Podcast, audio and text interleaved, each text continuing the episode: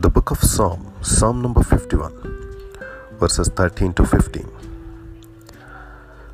Then will I teach transgressors thy ways, and sinners shall be converted unto thee. Deliver me from blood guiltiness, O God, thou God of my salvation, and my tongue shall sing aloud of thy righteousness. O Lord, open thou my lips, and my mouth shall shew forth thy praise.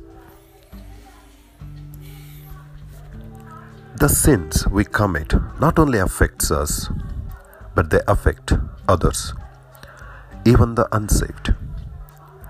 David discovered this when he tried to witness for the Lord. No wonder he wrote in verse 14 Deliver me from blood guiltiness, O God, the God of my salvation, and my tongue shall sing aloud of your righteousness. His hands were bloody. Why? He had killed Uriah, the husband of the woman with whom he had committed adultery. God saw him do it, and Joab, the general of David's army, knew what he had done. Sin also silenced his tongue.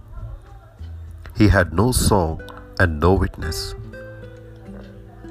Verse 15 O Lord, open my lips, and my mouth shall show forth your praise.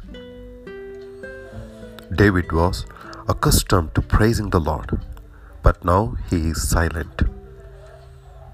When we lose our song and our praise and our testimony, we affect others.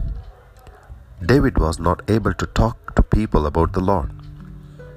But when God forgave him and his sin was washed away, he was able to say, in verse 13 reminds, Then I will teach transgressors your ways, and sinners shall be converted to you.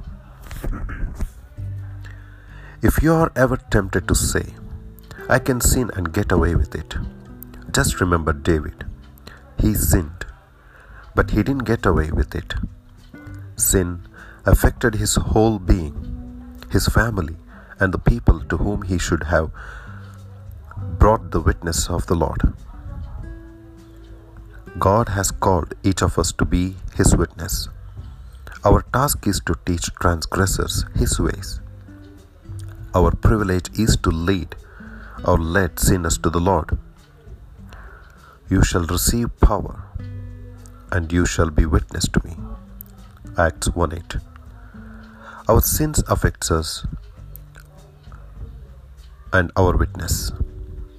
Let's ask God to cleanse, cleanse us, and open our lips so we can share the good news of the gospel with, with others. Sin spreads like a disease. It not only robs your joy, but it affects your witness to others. As long as you give sin room in your life, your spiritual life will be ineffective. Don't let sin steal your witness for the Lord. Keep your heart clean before Him. May God bless you.